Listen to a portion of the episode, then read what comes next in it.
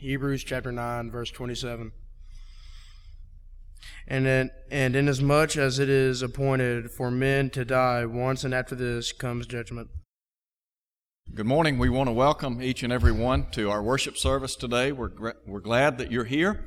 If you're visiting, we are especially glad that you've chosen to come and to honor us with your presence. We're glad that we have a lot of you back that were out last week. We were down significantly in number last week. We were probably all 50 to 60 people. And so we're glad that that number is back up and hopefully and prayerfully after today, after spring break is concluded, we'll get back to our normal attendance very, very soon.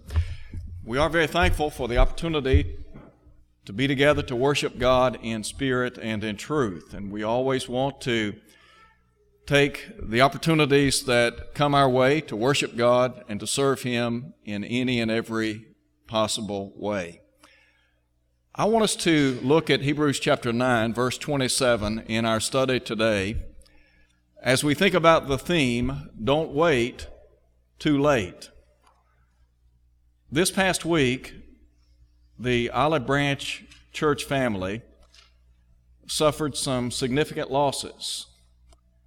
And sometimes, in light of the passing of those that we have known and loved, we need to think about things that are eternal in nature. Specifically, as those things apply to the brevity of life and the finality of death. I want us to think for a minute or two about what was recorded for us in Hebrews chapter 9, verse 27. The passage that Jordan read a moment ago. It is appointed unto man once to die, and after this cometh the judgment. There are two things here that strike me about this particular passage. First, there is what I would call the termination of life. And then, secondly, the destination after life. Let me begin by talking for just a moment or two about the termination of life. The writer said, It is appointed unto man once to die.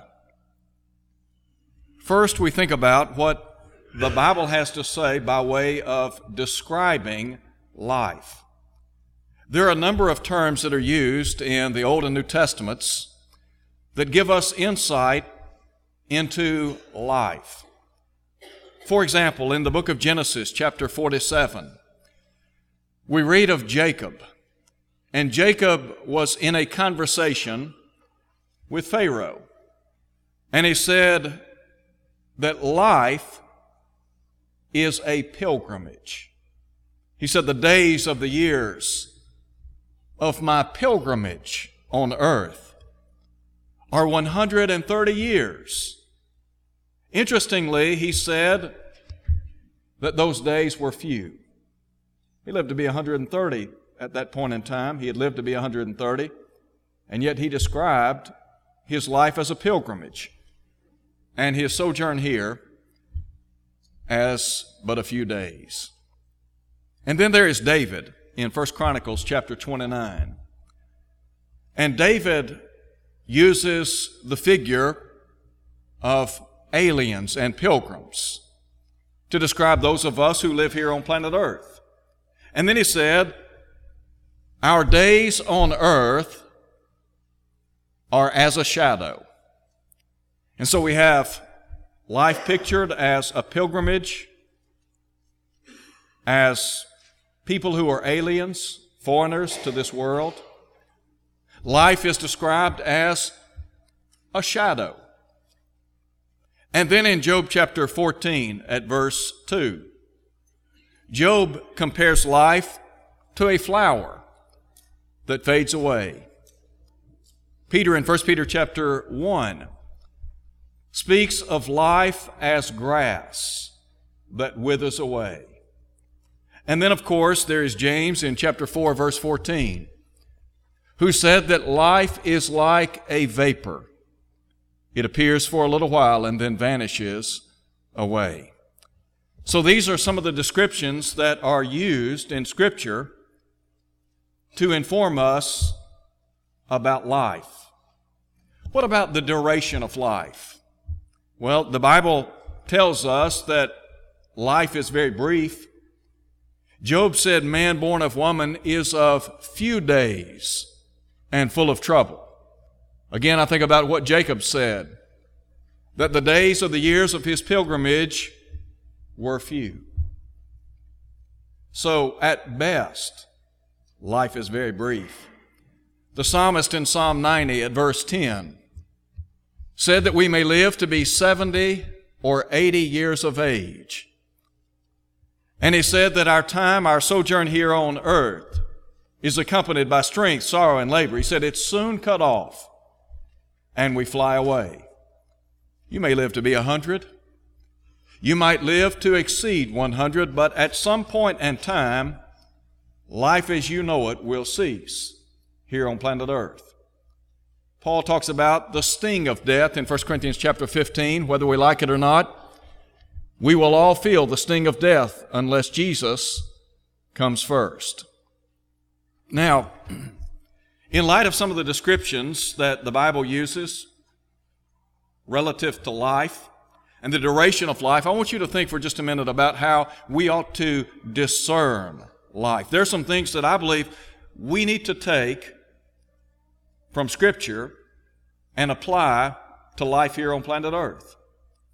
So, as we think about life and discerning life, first of all, we need to have the right perception about life. As I said a minute ago, we may live to be 70, 80, we might live to be 100, we might even exceed 100 years. But the truth of the matter is, one day life will come to a crashing halt. So in Psalm 90 at verse 12, the psalmist said, So teach us to number our days and to apply our hearts to wisdom. In other words, we need to have the right attitude about life. You need to understand you're not going to be here forever. You may think you are, but you're not, I promise you. Sometimes we get lulled into thinking that because we're young, we're going to live forever. Well, if you're young, you'll be old. And if you're old, you remember what it was like to be young It's just the facts of life. So we have to have the right perception about life. And then there's a second thing. We need to understand what our purpose is in life. There are a lot of people that have grave misunderstandings about their purpose in life. What's life all about? Is it about me? Is it about what I can get out of life? Is it about satisfying my wants and my wishes? Is life just about pleasure and gratification? Or is there something more to life? I encourage you to read the book of Ecclesiastes. Twelve chapters penned by the hand of Solomon. Solomon goes through that book and chapter by chapter talks about life and the varying things of life. And if you really want to look at somebody who had everything in life, he had life by the tail, as we say. He had everything he wanted, but he had nothing without God. Solomon, according to his writings, was a man of tremendous power. He was king over Israel. He was a man that was well known. He was prominent. He was great, as he would say in chapter 1.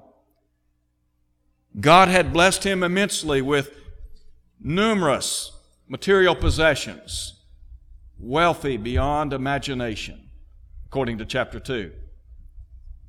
He was a man of great wisdom. And yet, in looking at the life of Solomon, you see that Solomon places life under a microscope. His conclusion is that what life is about is fearing God and keeping His commandments. That, that's really the thrust of life. Why is that? Because I'm a pilgrim, I'm an alien, because I understand that I'm not here forever. My life will one day end, and so I have to understand what my purpose is in life. There are some that have tried to ask pertinent questions about life. Some people have sought to answer the question where did I come from? What am I doing here? Where am I going? I believe the Bible answers those questions. And then, what about planning in this life? I want to ask you a question. Have you made your funeral arrangements? You may say that's an odd question. It is an odd question. But the reason I ask that is because for some, it's not an odd question. You have made your funeral arrangements. Why, why have you done that? Because of planning. Have you made out a will? You say yes. Why is that? Because you understand the importance of planning. This past week,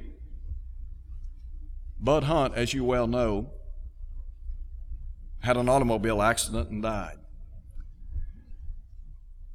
And on Wednesday, he died Tuesday night. On Wednesday, at 3 o'clock, somebody knocked on the front door at the Hunt's home. When they opened the door, the person asked to speak to Doyce Hunt. They wanted to talk to Bud. Bud wasn't there. Do you know who it was? Somebody from Brantley Funeral Home. Bud was supposed to sign his arrangement papers for his funeral at 3 o'clock that day. What an irony. He was planning for the future. You see, it's important that we plan. Now, we talk about planning, making out a will, talking about the distribution of our assets, and a lot of other things, but li- listen. You know what's most important? Making plans to be with God in eternity one day. If you go back and look at Ecclesiastes chapter 12, Solomon said that the thrust of life is to fear God and keep His commandments. And the reason is because God will bring every work into judgment, including every secret thing, whether good or evil. That's why it's imperative to plan.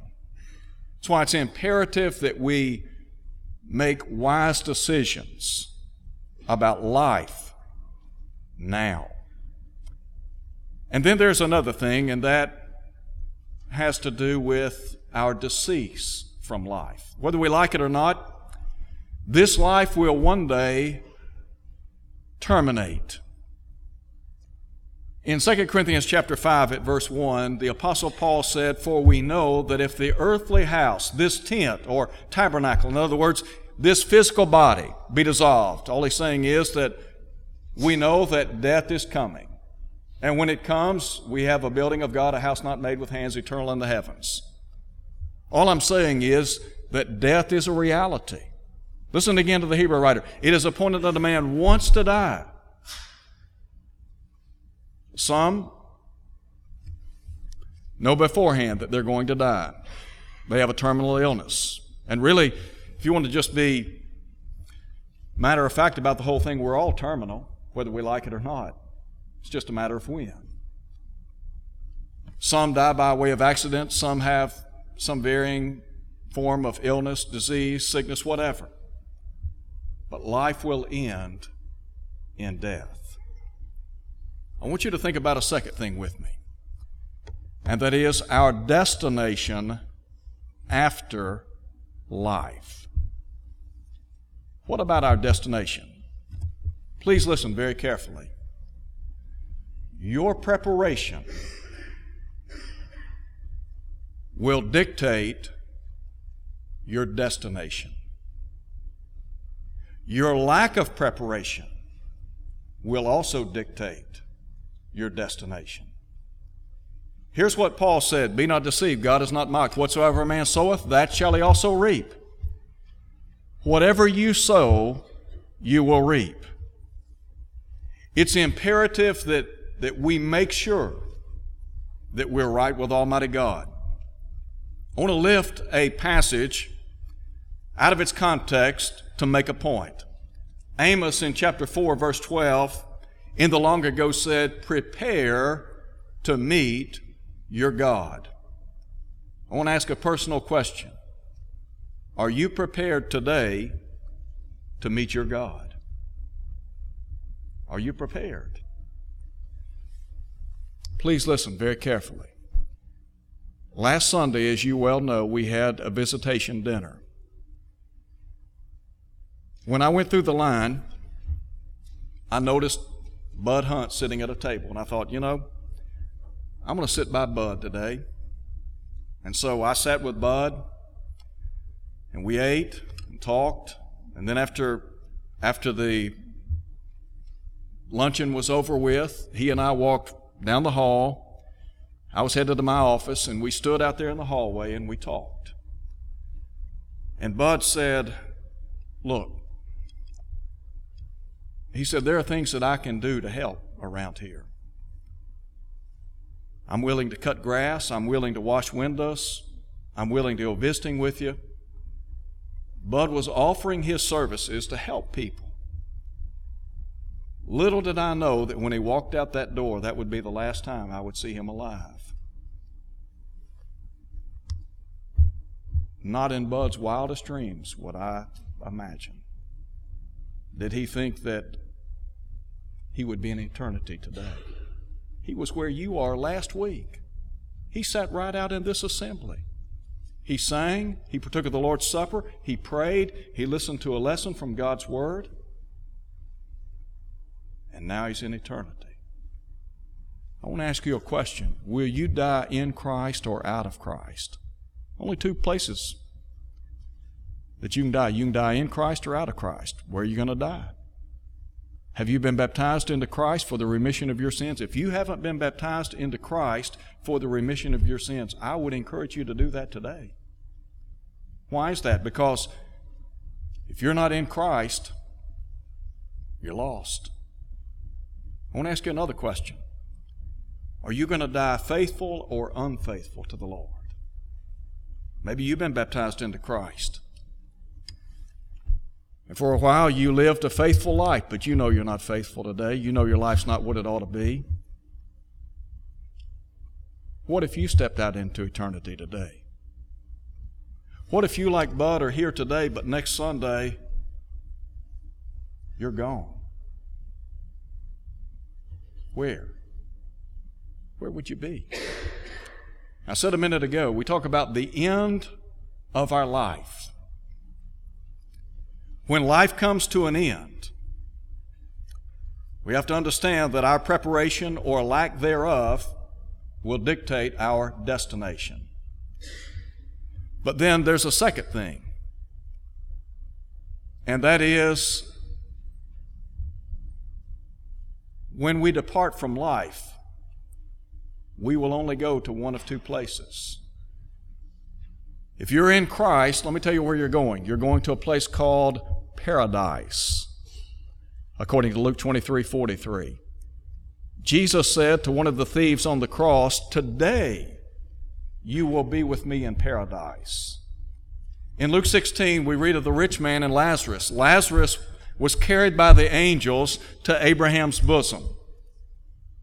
Now, John said that those who die in Christ, he said they're blessed. Blessed are the dead who die in the Lord. Yes, says the Spirit, that they may rest from their labors. They're at rest, they are in a place of comfort.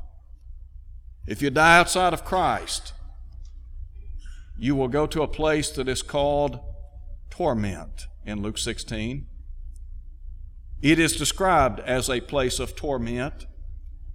The original in the Greek in 2 Peter chapter 2 at verse 4 is a place called Tartarus, T A R T A R U S. It is the abode of the wicked. So if you were to die today, would you be in paradise or would you be in torment? Only one of two places. You can't go to both. And let me remind you when you step out into eternity, there's no crossing over, no coming back. Your fate is forevermore sealed. Your life here, done, over. Now, one other thing I want you to see. We talk about the end of our life on earth.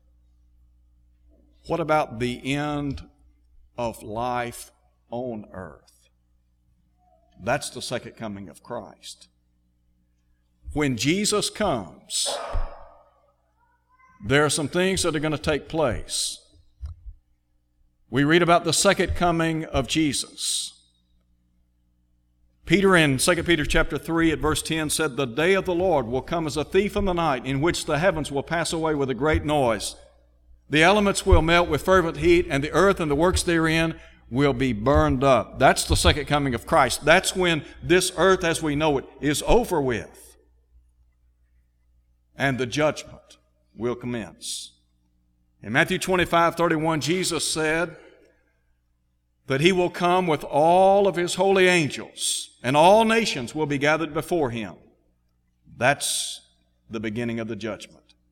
He will separate the sheep from the goats. Paul said in 2 Corinthians chapter 5 verse 10, "For we must all stand before the judgment seat of Christ." At some point in time in the future, we will all stand before Almighty God. We're going to give an account of the deeds done in the body according to what we've done, whether good or bad. Solomon said every secret thing will be brought to the judgment. Nothing will be hidden. And then there is the assigning of our destinies. Jesus said that he will say to those on the right hand, Come, you blessed of my Father, inherit the kingdom prepared for you. To those who have been faithful, they have the promise of a home in heaven. If you're living a life for Almighty God, if your life is what it ought to be, then you have that promise. Peter said that we have, that we live in hope of a place that is incorruptible, undefiled, it fades not away, and he said it's reserved in heaven for you. A moment ago, we sang a song describing the end of time. When the roll is caught up yonder, will you be there? Another song we sing has to do with the book of life. Is your name in the book of life? Now, Jesus said that to those on the right hand, he'll say, Come, blessed of my Father. But to those on the left, he'll say, Depart from me, you cursed, into everlasting fire, prepared for the devil and his angels. Please listen very carefully. There are only two places you can go when the judgment is all said and done. On the one hand, you can go to heaven. Heaven is for the faithful, for God's people. You're not going to get to heaven by accident. You get to heaven by planning, by living in a way that conforms to the teaching of our Lord. The flip side of that coin is there's a place called hell. Jesus said to those on the left, Depart from me, ye cursed, into everlasting fire prepared for the devil and his angels. Hell was not prepared for any of us. If you haven't obeyed the gospel, if you're not living right, could I say to you, you're not on the road to heaven. Sometimes people ask the question, what, what's the job of a preacher? I understand that when we come together, we have people that are at different points, spiritually speaking, in their lives. Some people have just obeyed the gospel, some are literally babies in Christ because they've just been baptized. Some are growing in Christ, some have not grown as they should, and some are mature.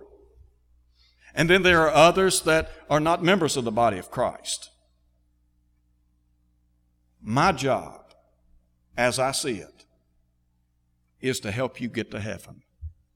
That's what I'm trying to do. I'm trying to get you,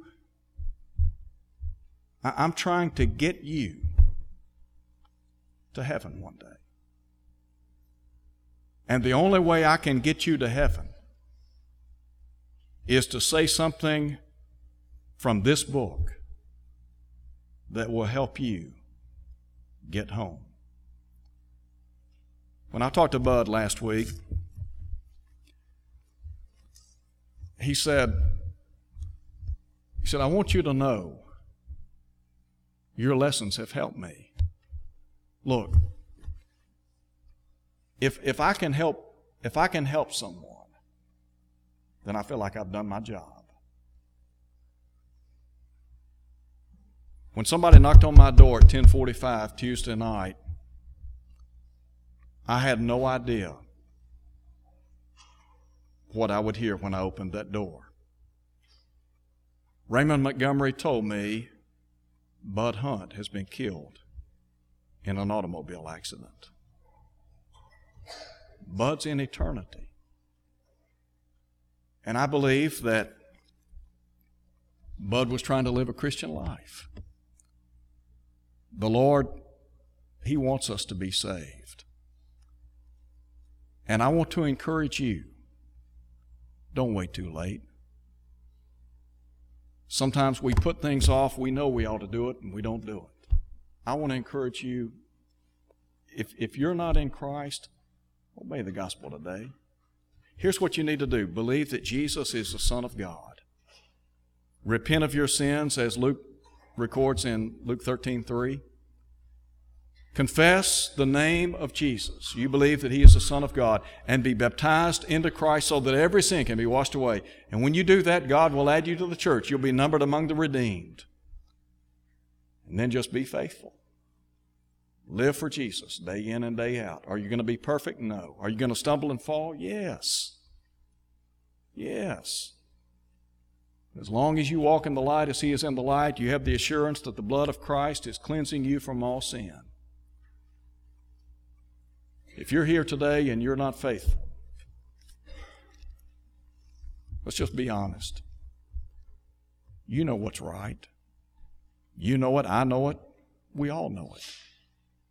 The question is are you coming home before it's too late? Don't go too far and don't wait too late. There are a lot of folks, they've gone too far, they've waited too late, they're in eternity. Nothing else can be done. Would you come as we stand and sing?